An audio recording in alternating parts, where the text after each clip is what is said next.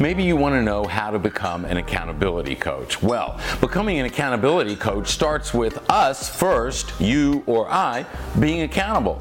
And that means we have to know what accountability is. Accountability is keeping your commitments to people.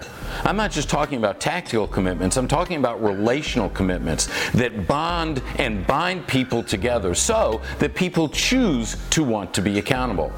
The next thing I would ask you is who are you trying to coach? Are you trying to coach leaders in a company or are you a leader trying to coach others in your organization to be accountable? Accountability starts with leadership. Leadership must model accountability if they can want to or expect to receive it from the others in the organization. And that modeling of accountability goes through those commitments that leaders make, not necessarily spoken, and keep that build relationships.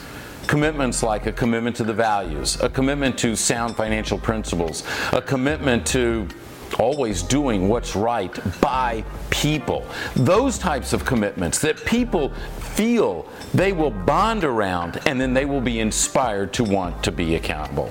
If you want to be an accountability coach, work first to master accountability in your life and then communicate with the people around you that you are coaching through your examples what accountability is. Keeping your commitments to people. And those commitments are relational commitments. And that accountability is never mandated, accountability is inspired. And when you're living accountability and inspiring accountability, you are moving towards becoming an accountability coach. I hope you enjoyed this message. Please give us a thumbs up, subscribe, share it with your friends.